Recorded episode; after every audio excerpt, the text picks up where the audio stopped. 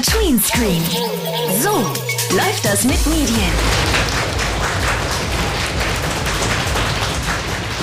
Ihr hört es, der Applaus kündigt es an. Das ist eine neue Spezialausgabe von Tweenscreen, eurem Medienmagazin. Ich bin Tim und darf heute zu Gast sein in Stadtroda, um es genau zu nehmen, im Johann Heinrich Pestalozzi Gymnasium. Die sechsten Klassen haben mich heute eingeladen und die sechsten Klassen, da stelle ich euch gleich mal zwei, drei Schülerinnen und Schüler vor. Du bist? Ja, ich bin der Jannis. Ich komme aus Ruttersdorf und ja, meine Hobbys sind Tischtennis spielen und Fahrradfahren immer mal. Und bist du heute auch mit dem Fahrrad vorgefahren? nee, das ist noch ein bisschen zu weit. Wie lange brauchst du zur Schule? Ja, mit dem Bus vielleicht so 20 Minuten oder so. Okay, da muss man sich morgens nicht so stressen, da lieber erstmal ein bisschen fahren lassen. Du bist? Ich bin die Emma, ich gehe gerne reiten und habe auch ein eigenes Pony, also ein Kleinpferd. Das ist so ungefähr 1,48 groß und das heißt Kara. Kara grüßen wir an dieser Stelle. Die hört vielleicht gerade in ihrer Box zu. Und du bist? Ja, ich bin der Gabriel und ich fahre gerne Fahrrad im Dorf oder auf irgendwelchen Fahrradstrecken. Und dann ist da noch eine weitere Schülerin. Äh, ja, ich bin Marie und ich wohne hier auch in Stadtroda. Und genau wie Emma reite ich auch. Und wir haben natürlich hier noch die ganzen anderen Schülerinnen und Schüler der sechsten Klassen und die klingen so. So, ihr habt uns ja heute eingeladen. Was wollt ihr rausfinden heute? Wie Journalismus funktioniert oder was sie halt genau machen. Genau, heute ist Thema, wie Journalismus funktioniert und natürlich werden wir auch drüber sprechen, was sind so die Herausforderungen. Was interessiert dich heute? Was möchtest du gerne von den Journalisten wissen, die ich euch gleich noch vorstellen werde? Was der Unterschied zwischen einem Reporter und einem Journalist ist. Und was würdest du gern wissen? Ich habe mich gefragt, ob man auch als Journalist auch noch in andere Länder kommt oder halt auch in andere Bundesländer. Sag mal, wie stellst du dir denn so die Arbeit von Journalisten vor? Dass man über bestimmte Dinge, die die Leute interessieren, berichtet und ja, in den Nachrichten dann auch darüber spricht. Was ist deine Vorstellung? Ja, also dass man sich halt zum Beruf gemacht hat, quasi, dass man sich zu bestimmten Themen raussuchen kann, dass man die Leute darüber, darüber informiert und denen das halt auch vielleicht zum Beispiel erklärt oder so. Was denkst du dir so? Naja, man kann ja dann auch bestimmt an viele Orte oder so, ähm, von wo man dann auch vielleicht berichtet oder so, da kann man sich bestimmt auch sehr viel angucken und so, was da halt gerade Besonderes passiert. Am besten schlage ich mal vor, fragen wir doch direkt mal nach bei Journalistinnen und einem Journalisten. Die habe ich nämlich heute mitgebracht in euer Gymnasium. Zum einen sind das Therese Feiertag und Steffen Grimberg vom MDR Medienportal 360G und Lucy Marie Schmidt von MDR Tweens. Hallo ihr drei erstmal. Hallo. Hallo. Und vielleicht, Therese, startest du so ein ganz kurzer Steckbrief, wenn du irgendwo Leute triffst, die dich fragen, was machst denn du so? Was antwortest du denen dann? Ja, ich bin Redakteurin ähm, beim Mitteldeutschen Rundfunk und ich lese ganz viele Texte. Ich betreue eine Webseite, wo wir eben unsere ganzen Artikel online stellen und ich stelle unsere ganzen News und Nachrichten und Informationen und Inhalte auch auf Social-Media-Kanäle, sodass sie eben alle Leute lesen können. Das wäre so die Kurzform. Sehr gut. Lucy, wie ist das bei dir? Ja, also ich würde sagen, ich schreibe Radiosendungen. Also ich denke mir aus, worum es in einer Sendung gehen soll. Ich schreibe die Moderationstexte und äh, ich denke mir zum Beispiel auch aus, wer bei uns mal zu einem Interview vorbeischauen soll und interview dann unsere Gäste. Meine Moderationstexte hat Lucy heute übrigens nicht geschrieben, also da bin nur ich dafür verantwortlich zu machen, wenn irgendwas ist. Wenn mir da Klagen kommen, bitte nicht bei Lucy beschweren, sondern direkt dann bei mir. Steffen ist noch da. Steffen, was sagst du auf die Frage, was machst denn du so? Ich telefoniere ganz viel, denn das ist nach wie vor die beste Art und Weise, schnell mit Leuten, man kann ja nicht immer überall hinfahren, in Kontakt zu kommen und die zu Sachen zu befragen, denn ich bin derjenige, der ja über Dinge berichtet, aber ich muss natürlich erstmal rauskriegen, was läuft denn da, was passiert denn da, wer hat damit zu tun und wohin hoppelt der Hase am Ende und ist das überhaupt eine Geschichte, die die Menschen interessiert oder ist das nur so ein ganz normaler Vorgang, der dann natürlich nichts in den Medien zu suchen hat? Also, wir haben hier Journalistinnen und Journalisten, die täglich das machen, worüber wir heute sprechen wollen. Deshalb sind die natürlich jetzt total auf eure Fragen gespannt. Und da gucke ich direkt mal ins Publikum. Wer hat denn von euch auch eine Frage, die ihr gerne stellen möchte zur Arbeit von Journalistinnen und Journalisten? Deine Frage. Also ich wollte fragen, wie viel ein Journalist so in etwa, sage ich mal, pro Jahr reist. Das kommt ganz drauf an. Es gibt ja ganz viele verschiedene Arten von Journalisten. Ein Lokaljournalist, der in einem Ort wohnt, über den er berichtet bei der Lokalzeitung, der reist natürlich nicht so viel oder nur in diesem Ort. Und dann gibt's internationale Korrespondentinnen und Korrespondenten, die haben wir beispielsweise auch in der ARD und beim MDR, die sind in diversen Ländern. Das wird auch mal durchgewechselt. Da kommt man also ganz schön rum. Das kommt ein bisschen drauf an, wie man als Journalist arbeitet, wie viel man unterwegs ist. Und die nächste Frage kommt von dir. Also ich wollte fragen, wie lange ein Journalist am Tag arbeitet. Lucy, wie lange arbeitest du am Tag? Also theoretisch arbeiten wir so viel wie andere Leute in ihrem Job auch. Da sind immer so acht Stunden angesetzt, wie bei euch ja auch ein langer Schultag. Aber manchmal, da verbeißt man sich in Themen, man recherchiert, man ist in irgendein Loch gestoßen und denkt, ich habe die Antwort noch nicht, ich muss das jetzt wissen.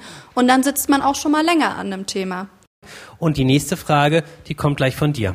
Was jetzt so richtig der Unterschied zwischen Reporter und Journalist ist? Erstmal muss man sagen, der Begriff Journalist, dieser Beruf, der Name ist nicht geschützt. Wie zum Beispiel ein Arzt oder eine Ärztin darf sich nur so nennen, wenn sie auch ein Medizinstudium zum Beispiel abgeschlossen haben. Beim Journalismus ist das nicht der Fall. Darum darf sich prinzipiell jeder Journalist oder Journalistin nennen, der oder die Nachrichten im Internet verbreitet zum Beispiel. Beim Reporter ist zum Beispiel der Unterschied, dass äh, die halt raus ins Feld gehen, also vor Ort Themen recherchieren und zum Beispiel mal Töne aufnehmen, die dann im Radio landen. Das ist so ein typischer Reporterjob. Was es halt noch so für einen Job gibt, ist halt, wie wir eben schon gesagt haben, der Redakteursjob, wo man halt eher meistens in der Redaktion sitzt, also da, wo die Medien gemacht werden, sich die Themen überlegt und schreibt. Ja, vielleicht können wir ja sowieso noch mal sagen, was für verschiedene Formen es gibt im Journalismus. Da ist ja so einiges am Start, Steffen. Ne? Was gibt es sonst noch so? Ja, ich meine, das ist ein, ein ganz toller Beruf, weil es da so vielseitig ist. Wir haben ja alleine noch die verschiedenen Medien. Es gibt weiterhin Zeitungen, Leute, die in erster Linie Texte schreiben. Es gibt Leute, die Töne machen, wie Tim. Es gibt Leute, die Fernsehen machen, also mit bewegten Bildern, auch fürs Netz, für klassische Medien. Es gibt ja auch immer noch gedruckte Zeitungen. Selbst Bücher sind Medien. Man könnte sogar überlegen, ob Schriftsteller nicht auch in Wirklichkeit eine Art Journalisten sind, zumindest wenn sie Sachbücher schreiben. Und dann gibt's in den Redaktionen eben noch ganz viele unterschiedliche Funktionen und damit dann auch Berufsrollen. Therese und Lucy haben da ja schon was von erzählt, eben von den Redakteuren, die planen, die sich überlegen, was für Themen kommen, dann die Rechercheure, da würde ich mich mehr sehen, die dann wirklich rauskriegen, ja, was passiert da gerade und wie laufen so Geschichten und dann diejenigen, die dafür sorgen, dass die Sachen dann aber auch in die verschiedenen Medienkanäle kommen, in das Verteilen, Social Media machen beispielsweise oder eben auch auf YouTube hochladen und so weiter. Welche Art von Reporter fahren zum Beispiel in Kriegsgebiete und berichten von da aus? Naja, das sind ja in erster Linie die ähm, Auslandskorrespondenten, die auf jeden Fall auch häufig dauerhaft dort sind. Also das ist nicht immer so, dass man nur, wenn jetzt was Schlimmes passiert, dort Reporter hinschickt, da natürlich auch, sondern man möchte ja eigentlich auch ähm, kontinuierlich wissen, was passiert da zum Beispiel in den Ländern, um auch abends zum Beispiel in der Tagesschau oder so mitzubekommen, ähm, was ist da gerade los und rechtzeitig dabei zu sein. Das heißt, es gibt bestimmte Journalistinnen und Journalisten, die immer ständig im Ausland wohnen und von dort auch berichten. Und dann kann es natürlich passieren, dass sich in bestimmten Ländern die Lage zuspitzt und dann werden eben zusätzlich auch Reporter dann noch hingesendet, um da einfach zu unterstützen. Was für Themen interessieren euch dann zum Beispiel am meisten? Wie ist das bei dir? Mich interessieren jetzt zum Beispiel in Krisengebieten, wie es auch anderen Kindern geht und wie die sich da fühlen, wenn die zum Beispiel im Krieg, Kriegsgebiet leben oder wenn die flüchten müssen. Und wie informierst du dich da? Was guckst du dir da an oder hörst du dir da an? Naja, Radio oder Nachrichten im Fernsehen. Es gibt natürlich extra Nachrichten auch für Kinder, Logo zum Beispiel, ne, die man sich angucken kann, wo manche Sachen so erklärt sind, dass auch Erwachsene sie dann endlich verstehen, weil die ja auch manchmal genauso Schwierigkeiten haben, weil die Dinge kompliziert sind, dann die Dinge zu verstehen. Die nächste Frage, was möchtest du gerne wissen? Was sie halt machen müssen und ein Interview machen zum Beispiel. Wie man sich da vorbereiten muss. Ja, genau. Lucy, du bereitest ja auch für die Moderatorinnen und Moderatoren die Sendungen vor. Wie machst du das? Wie gehst du da vor? Also, wenn es jetzt um die reine Sendung geht und um die Themenrecherche, dann versuche ich mich natürlich in euch hineinzuversetzen, weil ich mache ja ganz viel Programm genau für eine Zielgruppe, die euer Alter entspricht. Und dann überlege ich, hm, vielleicht sind Pferde zum Beispiel interessant. Gestern hatten wir zum Beispiel einen Buchtipp drin über ein tolles Pferdebuch. Oder ich überlege, welche Interviewgäste könnten denn die Zuhörer und Zuhörerinnen interessieren. Morgen zum Beispiel, da interviewe ich zwei Influencerinnen, Lisa und Lena. Vielleicht habt ihr von denen schon mal gehört. Und die erzählen mir was zu einer Kika-Sendung, die sie jetzt moderieren. Und ähm, da bereite ich mich vor so einem Interview zum Beispiel vor, dass ich mich natürlich informiere, was machen die eigentlich gerade, was äh, wollen die vielleicht auch erzählen. Aber ich finde auch immer richtig spannend, gerade bei den großen Stars zu fragen, was war eigentlich euer Lieblingsfach in der Schule? Hattet ihr einen absoluten Hasslehrer, eine Hasslehrerin und habt ihr Tipps, äh, damit umzugehen? Weil ich finde das auch immer witzig, wenn dann ein großer Star wie zum Beispiel David Guetta, hatten wir auch schon, dann aus seinen Schulgeschichten erzählt. Ja, und man versucht natürlich auch immer die Hörerinnen und Hörer ein bisschen zu überraschen und irgendwie was Neues oder auch Ungewöhnliches herauszufinden und muss natürlich vorher auch überprüfen, ob das, was man da so berichtet, alles so auch stimmt und tatsächlich so passiert ist. Jetzt gab es hier schon ein paar Mal das Stichwort Recherche. Also äh, Journalistinnen und Journalisten finden irgendwie irgendwas raus oder bereiten etwas vor für Beiträge, für Zeitungsartikel oder für Sendungen. Aber wie geht das eigentlich? Wie funktioniert das eigentlich? Habt ihr euch da schon mal Gedanken gemacht? Was denkst du, wie da Journalisten vorgehen?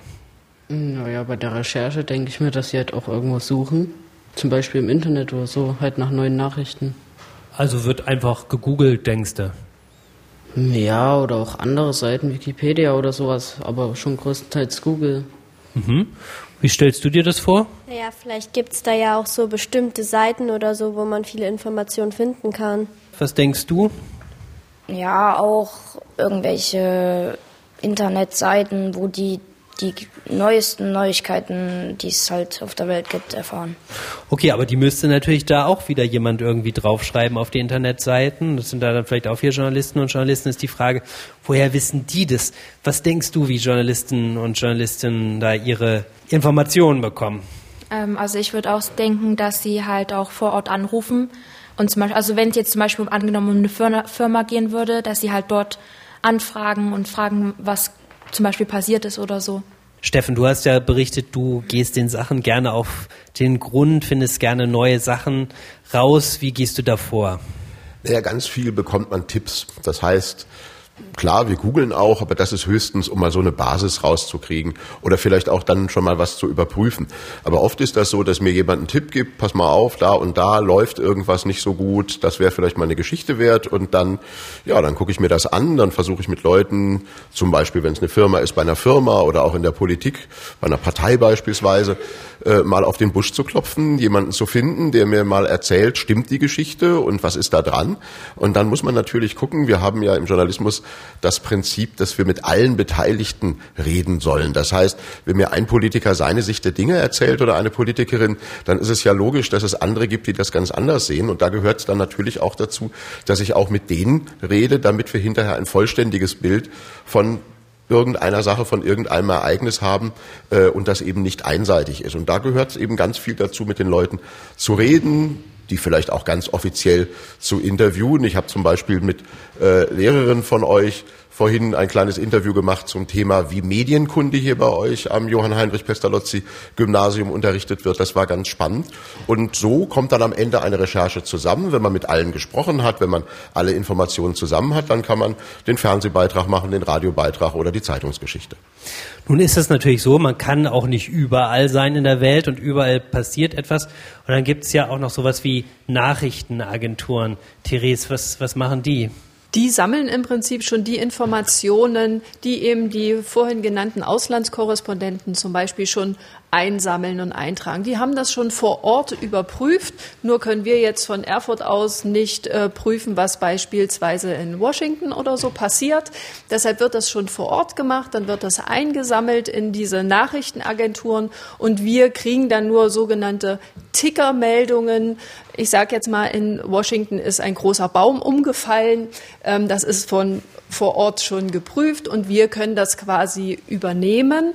Aber bestenfalls würden wir das, bevor wir es veröffentlichen, auch nochmal gegenchecken, was manchmal sehr schwer sein kann, gerade wenn man unter Zeitdruck arbeitet. Also wir haben ja auch Live-Sendungen, die eben in drei Minuten vielleicht auf Sendung gehen müssen. Dann kommt noch eine ganz wichtige Ticker-Information rein. Und da kann es auch mal passieren, dass wir es nicht nochmal prüfen können und vielleicht sogar auch mal was Falsches über den Sender geht. Wobei das natürlich dann immer wieder richtig gestellt wird, wenn dann solche Fehler dann passieren, damit jeder weiß, das ist jetzt tatsächlich nicht korrekt gewesen. Ganz genau, das ist quasi das A und O, dass man dann danach natürlich auch sofort meldet, Achtung, diese Meldung war falsch, wir haben hier einen Fehler gemacht, so ist es richtig und wir bitten herzlich um Entschuldigung. Und dann gibt es ja noch sowas, was sich Fake News nennt und die begegnen einem ja tatsächlich natürlich auch am Netz überall. Manchmal werden sie einem auch weitergeleitet auf das Handy. Und Lucy, du hast vorhin ein bisschen erzählt, du guckst natürlich auch mal im Netz nach, wenn du dich vorbereitest oder für die Sendung, für die Moderatoren irgendetwas raussuchst. Wie stellst du da sicher, dass du da nicht irgendwelche Fake News verbreitest?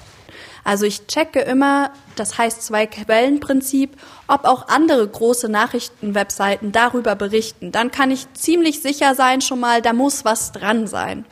Ansonsten gucke ich ist die Quelle vertrauenswürdig? Das erkenne ich zum Beispiel daran, dass da äh, eine ordentliche Grammatik, eine ordentliche Rechtschreibung verwendet wird, nicht unglaublich viele Übertreibungen in der Formulierung zu finden sind mit vielen Ausrufezeichen und ich gucke auch immer, hat die Seite zum Beispiel ein Impressum? Also kann ich sehen, wer steckt dahinter, welches Unternehmen vielleicht? Oder ist das einfach jemand, hat irgendeine Webseite online gestellt, kann man ja machen und schreibt da gar nicht hin, auf wen das zurückzuführen ist. Dann kann ich davon ausgehen, das muss eine Falschnachricht sein. Das sind natürlich auch gute Tipps, die grundsätzlich jede, jeder machen kann, weil uns allen ja eben manchmal so Dinge begegnen, wo wir denken, oh, äh, stimmt das? Ist das jetzt irgendwie seriös? Kann das sein? Und wenn man schon so ein komisches Bauchgefühl hat, dann ist es natürlich auch wichtig, dem irgendwie ein bisschen nachzugehen. Und da kann man das natürlich alles anwenden. Wie arbeiten Journalistinnen und Journalisten? Das versuchen wir heute rauszubekommen hier am Johann Heinrich Pestalozzi Gymnasium zusammen mit den sechsten Klassen. Und die nächste Frage, die kommt von dir. Was möchtest du gerne noch wissen? Ähm, hat man als Journalist eine feste Arbeitszeit, die man jetzt an einem Tag erreichen muss? Oder kann man sich, wenn man den einen Tag nicht so viel hat und den ähm, nächsten Tag eher mehr zu recherchieren oder so, kann man sich das aufteilen? Steffen, wie ist das bei dir mit deinen Arbeitszeiten?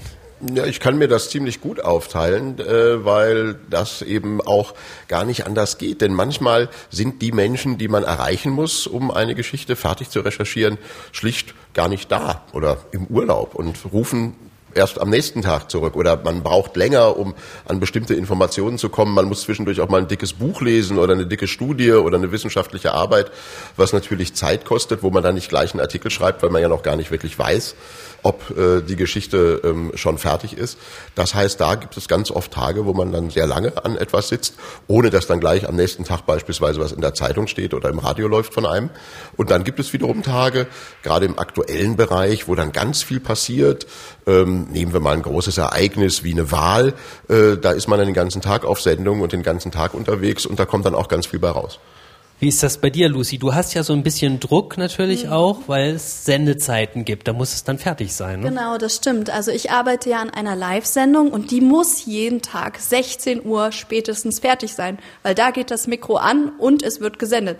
Also ich habe praktisch Zeit. Ich fange um 9 Uhr morgens an. Dann gibt es bei uns immer eine Redaktionsrunde, wo wir uns alle austauschen aus den unterschiedlichen Redaktionen. Hey, was macht ihr gerade? Ist das und das nicht interessant auch für Tweens zum Beispiel oder äh, jemand hat noch einen anderen Themenvorschlag, dann setze ich mich daran und setze die Themen um und dann äh, klemme ich mich meistens ganz, ganz schnell hinter die Tastatur und hau da rein, damit dann bis 16 Uhr alles, alles fertig ist. Also da ist der Zeitdruck auf jeden Fall da.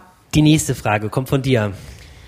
Der MDR ist zum Beispiel auch ein eigenes Unternehmen und wenn man zum Beispiel, also könnte man selber etwas aufmachen, wenn ja, müsste man dafür irgendwie irgendwas vorzeigen, quasi, dass man das machen dürfte. Okay, also könntest du quasi selbst jetzt als Journalistin deinen eigenen Sender starten zum Beispiel oder, zum Beispiel, oder sowas. Ja. Therese.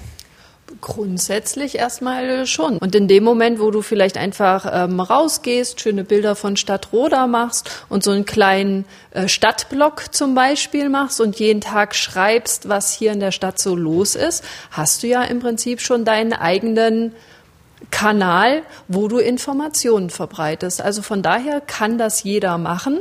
Aber der Unterschied ist eben dann zu sagen, naja, warum machst du das denn? Weil du deine Stadt so toll findest und weil du eigentlich vielleicht auch dich selber präsentieren möchtest? Geht es dir wirklich um Informationen oder um was geht es eigentlich? Und da ist dann einfach der Unterschied zwischen zum Beispiel richtigen Sendeanstalten oder Zeitungen, die ja Informationen an in eine größere Runde streuen wollen, Nachrichten ähm, senden.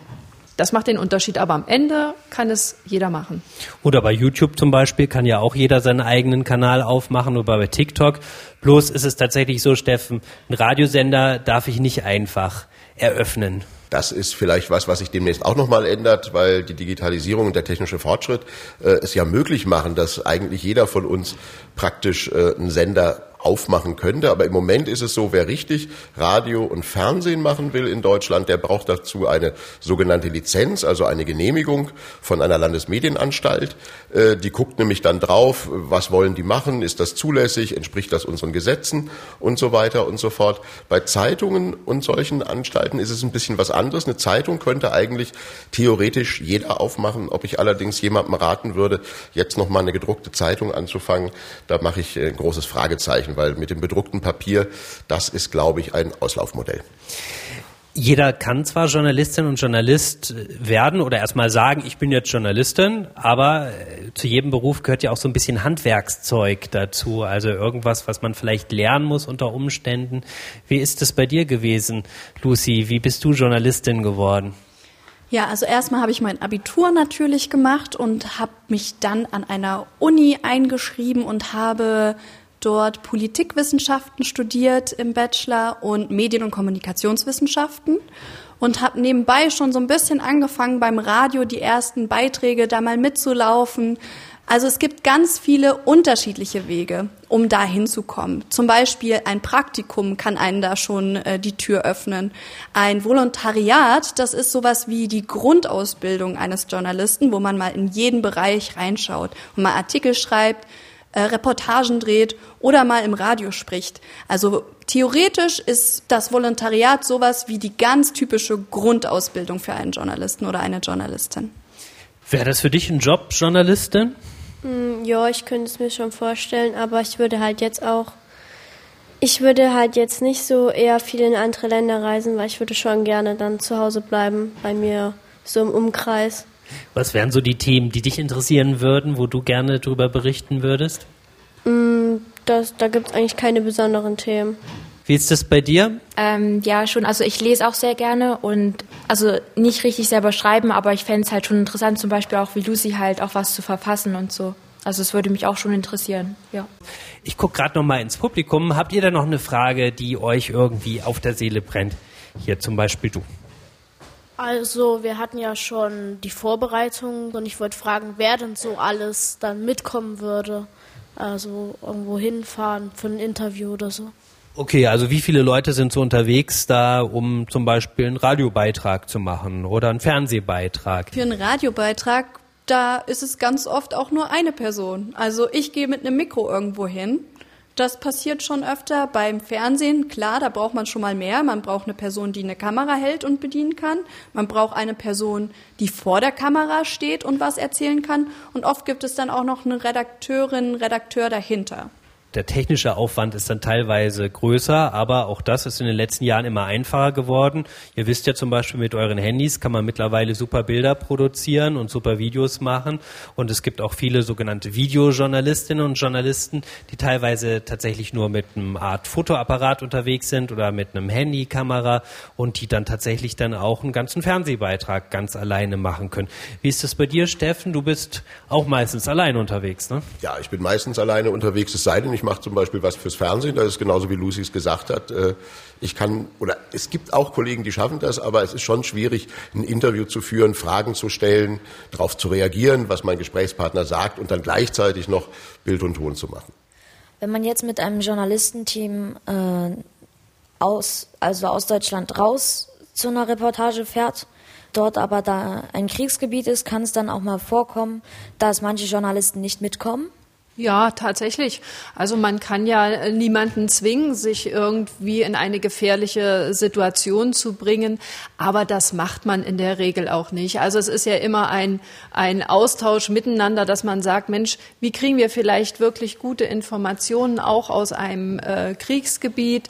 Ähm, was ist auch vertretbar? Also man muss ja auch verantworten können, wo man eben Reporterinnen hinschickt und da begeben sich wirklich nur die Reporter auch rein, die von sich aus sagen, ich mache das, ich möchte das, ich berichte live vor Ort ähm, und schätzen das Risiko selber ein. Aber man kann wirklich niemanden zwingen, aber das macht auch keiner.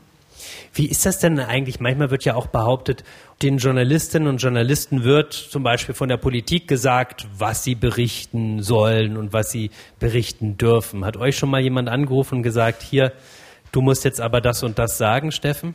Nein, das findet auch wirklich gar nicht statt. Und selbst da, wenn es mal passieren sollte, natürlich reden Politiker auch von sich aus mit Journalistinnen und Journalisten. Nur was ich daraus mache als Journalist, das ist ja meine Sache. Das heißt, nur weil mich jemand aus der Politik anruft, kann er nicht davon ausgehen oder sie, dass ich die Geschichte dann auch so in mein Medium bringe. Ganz im Gegenteil, das ist, da gibt es bestimmte Kriterien. Wann ist eine Geschichte wichtig?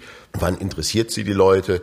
Und ähm, nur wenn das zutrifft, dann ist man als Journalist wahrscheinlich geneigt, diese Geschichte auch zu machen. Was ist da so ein Kriterium? Wann ist eine Geschichte wichtig? Ach, da gibt's so ein paar Klassiker. Dazu gehört natürlich die Aktualität. Die Geschichte muss jetzt spielen oder in irgendeiner Weise relevant sein, also was Besonderes sein. Wenn ich jetzt sage, also hier draußen ist jetzt gerade so mittelgutes Wetter und damit äh, mache ich meine Sendung auf, ich glaube, da werden nicht so viele Leute einschalten und sagen, boah, das ist jetzt aber interessant. Wenn jetzt aber hier draußen ein wahnsinniger Hagelsturm wäre, der hier gerade alle Autos äh, runter ins Tal schwemmt, dann würden wahrscheinlich sehr viele Leute sagen, oh, hoffentlich ist da nicht mein Wagen dabei, da schalte ich mal ein, da gucke ich mal, was los ist. Vielleicht ganz kurz zum Abschluss. Die eine oder der andere hat vielleicht ein bisschen Lust bekommen, selbst was zu machen. Was wäre denn so ein Tipp, Therese? Wie könnte man dann zum Beispiel sich da so ein bisschen ausprobieren? Na, vielleicht erstmal selber sich überprüfen, wie neugierig man ist, weil ich glaube, das ist so ein Schlüsselelement, was man als äh, Journalist und Journalistin braucht. Erstmal neugierig sein für Themen, Lust darauf haben, Sachen zu erzählen und natürlich immer den Dingen auf den Grund gehen. Also so ein bisschen Sherlock Holmes spielen und immer nachfragen, stimmt das denn und wie erzähle ich die äh, Geschichte am, am besten. Und das natürlich dann einfach ausprobieren. Also einfach mal Leuten was erzählen, vielleicht selber mal was schreiben, sich selber mal aufnehmen, ähm, selber ein kleines Video drehen oder vielleicht sich an Lucy wenden und fragen, hey, kann ich mal mitmachen bei einer Sendung oder dir über die Schulter schauen? Das stimmt. Wir haben auch immer mal wieder Schülerpraktikanten und Praktikantinnen bei uns. Die dürfen dann auch in der Live-Sendung mit im Studio sitzen. Also so ein Praktikum ist zum Beispiel ein guter Einstieg, um einen Einblick zu kriegen, ob das überhaupt was für einen ist. Also ausprobieren, vielleicht selber schon mal machen, kleines Video produzieren. Man muss es ja auch nicht gleich hochladen, sondern kann es tatsächlich auch Freundinnen und Freunden zeigen und sagen, hier, schaut mal, was ich gemacht habe. Wie gefällt euch das denn? Wir sagen an dieser Stelle vielen Dank an die sechsten Klassen vom Johann Heinrich Pestalozzi Gymnasium. Schön war es bei euch. Hat es euch auch gefallen? Sehr gut. Und das haben Sie wirklich alle freiwillig gesagt, kann ich an dieser Stelle nochmal kurz berichten. Bis zum nächsten Mal bei MDR Tweens. Ich bin Tim. Tschüss. MDR Tweenscreen. Dein Medienmagazin.